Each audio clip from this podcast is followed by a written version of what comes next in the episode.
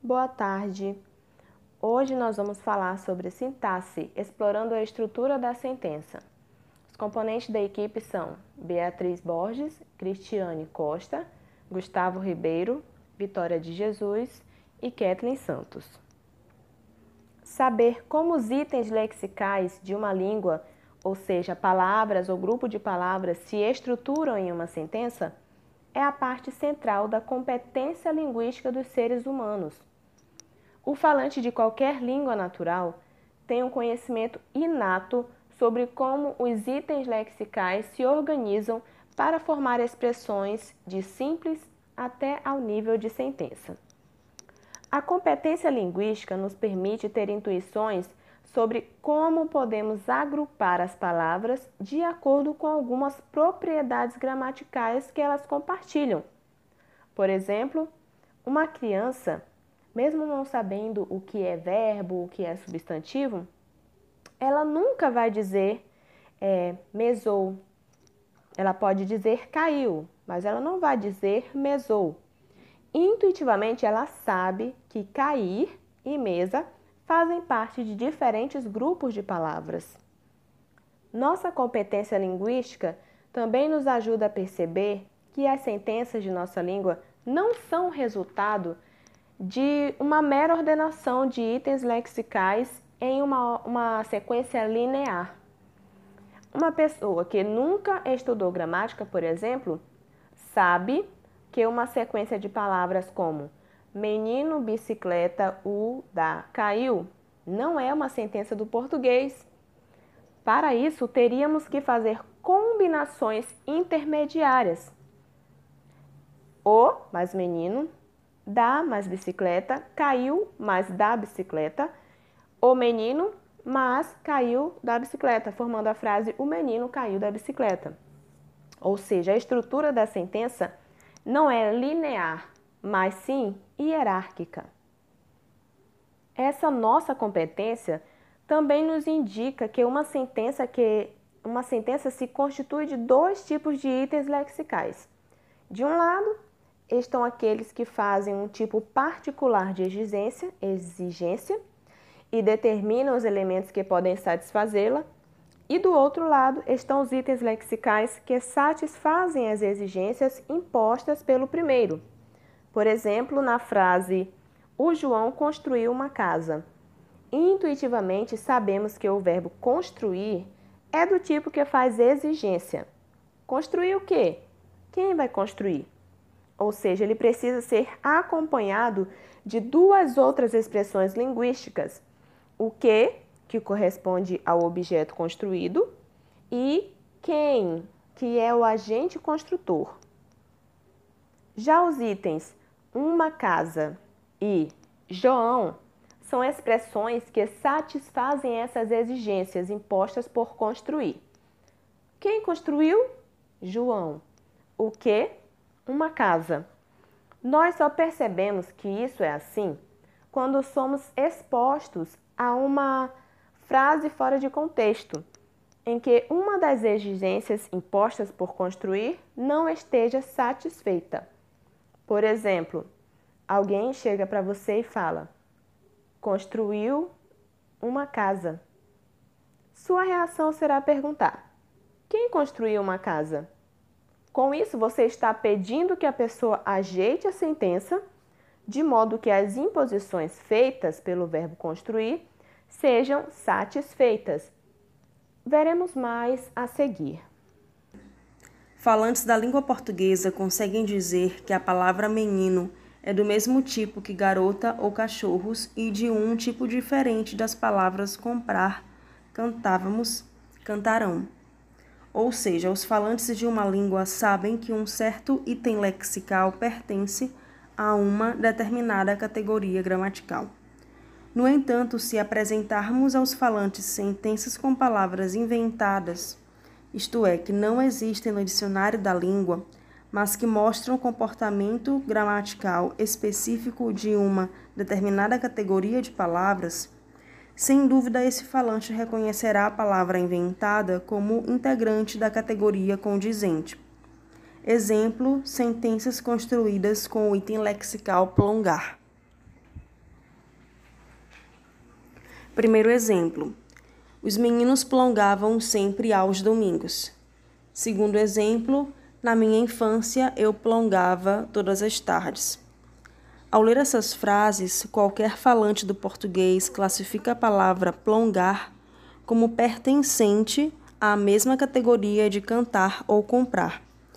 Poderá dizer ainda, se possuir outros conhecimentos gramaticais, que plongar possui um sujeito e um complemento, pois é capaz de perceber quais são as propriedades gramaticais que caracterizam cada uma das categorias da língua propriedades morfológicas, distribucionais e semânticas.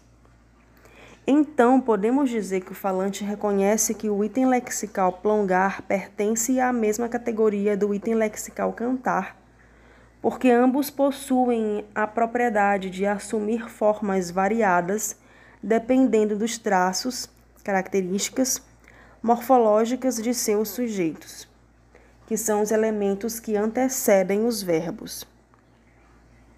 Assim, na primeira frase, os meninos plongavam sempre aos domingos.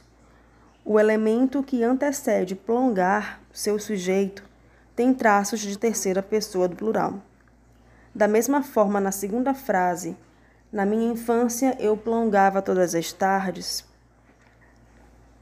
Plongar assume marcas morfológicas correspondentes à primeira pessoa do singular, pois o seu sujeito, o pronome eu, se refere à pessoa que fala. As propriedades gramaticais próprias de cada um dos itens lexicais de uma língua nos permitem agrupá-los em categorias que passam a ser definidas pelo fato de que os itens dos quais elas fazem parte compartilham das mesmas propriedades gramaticais. Agora falaremos sobre as estruturas de constituintes, que, segundo o nosso mapa conceitual, são sentenças formadas em sequência linear. O que isso significa? Bom, em sua superfície, as sentenças das línguas naturais são formadas por uma sequência linear de itens lexicais, mas essa sequência não é aleatória. Como exemplo, utilizaremos duas sentenças. A primeira, o menino comprou uma bicicleta nova com a mesada. A segunda, a comprou uma menino nova o com bicicleta mesada. Podemos observar que a segunda sequência causa um estranhamento e logo reconhecemos que essa estrutura não faz sentido. Isso acontece porque, mesmo sem nunca termos sido ensinados a reconhecer estruturas possíveis, temos uma intuição de como as sequências de elementos linguísticos devem se estruturar. Como já sabemos, de forma superficial, os itens lexicais se organizam no eixo sintagmático de forma linear, já as relações entre os itens lexicais são hierárquicas. A organização que parte de itens lexicais e incluem esses grupos maiores e hierarquicamente superiores é chamada de estruturas de constituintes. O que seria então a competência linguística e os demais tópicos citados no mapa conceitual? A nossa competência linguística é o que nos permite ter intuições sobre o modo de estruturação das sentenças nas línguas naturais. Mesmo sem jamais ter sido formalmente ensinados a reconhecer estruturas possíveis ou impossíveis em nossa língua, temos uma intuição a respeito de como as sequências de elementos linguísticos devem se estruturar sucessivamente de modo a formar unidades mais e mais complexas até chegarmos à formação de uma sentença. Essas unidades são chamadas de constituintes sintáticos. Agora falaremos um pouco acerca das evidências para a estrutura de constituintes. A partir de possíveis distribuições dos sintagmas na sentença e das diversas formas dessa, podemos chegar a alguns testes de constituência. Os testes de constituência servem basicamente para testar se um pedaço de sentença é ou não é um constituinte. Vamos tomar como, como exemplo a seguinte frase: O menino comprou uma bicicleta nova com a mesada. Para obtermos certos efeitos discursivos, os vários constituintes dessa sentença podem ser colocados em posição inicial. Esse deslocamento pode ser chamado de topicalização. Como exemplo, falarei duas frases. Com a mesada, o menino comprou uma bicicleta nova. Uma bicicleta nova, o menino comprou com a mesada. Essas exemplificações foram variações da frase citada anteriormente. Existem também a possibilidade de os constituintes da sentença ficarem entre o verbo ser e o conectivo que, ocorrendo ainda um movimento para a posição frontal. Isso pode ser chamado de clivagem. Foi com a mesada que o menino comprou uma bicicleta nova, foi uma bicicleta nova que o menino comprou com a mesada. Esses foram os nossos exemplos. A estrutura de constituintes de uma sentença constituída com o verbo transitivo direto é a passivação. Exemplo: o menino comprou uma bicicleta nova com a mesada. A bicicleta nova foi comprada pelo menino com a mesada. Uma evidência de natureza distribucional para a estrutura de constituintes de uma sentença é o que tem sido chamado de fragmentos de sentenças. Exemplo: o que o menino comprou com a mesada? Uma bicicleta nova. Quem comprou uma bicicleta nova com a mesada? O menino. Uma outra evidência sintática que comprova a estrutura de constituintes e que já não diz mais respeito à sua distribuição na sentença é a pronomilização. Exemplo: ele comprou uma bicicleta nova com a mesada. Quem, no caso? O menino. O menino comprou a bicicleta nova com ela. Ela quem? A mesada. Um outro recurso que temos para evidenciar constituintes cujo núcleo é o verbo é o que envolve um fenômeno linguístico conhecido como elipse. Algumas partes da sentença podem ser elididas. Como exemplo, nós temos aqui: o menino comprou uma bicicleta nova, aí podemos é, riscar o menino e uma bicicleta nova dizendo comprou, e podemos ainda riscar o menino e uma bicicleta nova dizendo comprou com a mesada. Falarei acerca das ambiguidades estruturais. Tomemos a seguinte sentença como exemplo. O Pedro viu a menina com binóculo. Essa sentença tem duas possíveis interpretações. Pela primeira, entende-se que Pedro viu a menina através do binóculo que ele trazia com ele. Pela segunda, entende-se que a menina que o Pedro viu usava ou carregava um binóculo.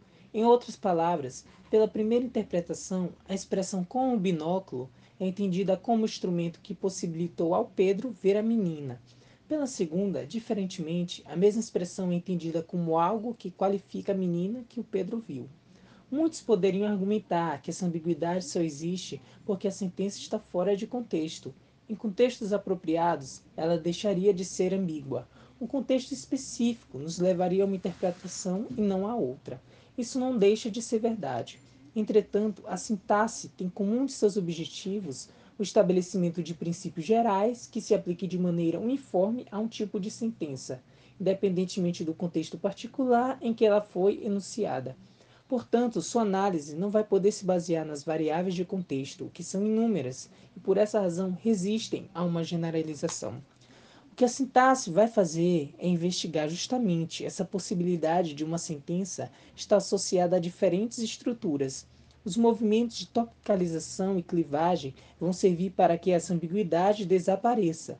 Contextos específicos nos levariam a uma única interpretação, fazendo-nos automaticamente excluir a outra possibilidade. Ademais, a ambiguidade de uma sentença é causada pela possibilidade de ela apresentar diferentes estruturas sintáticas. Ao movermos constituintes diferentes, desfazemos a ambiguidade de uma sentença, da mesma forma que na topicalização e na clivagem, com a aplicação da voz passiva, a ambiguidade da sentença também irá se desfazer. Em suma, exatamente essa posição dos constituintes sintáticos que dará espaço às possíveis interpretações.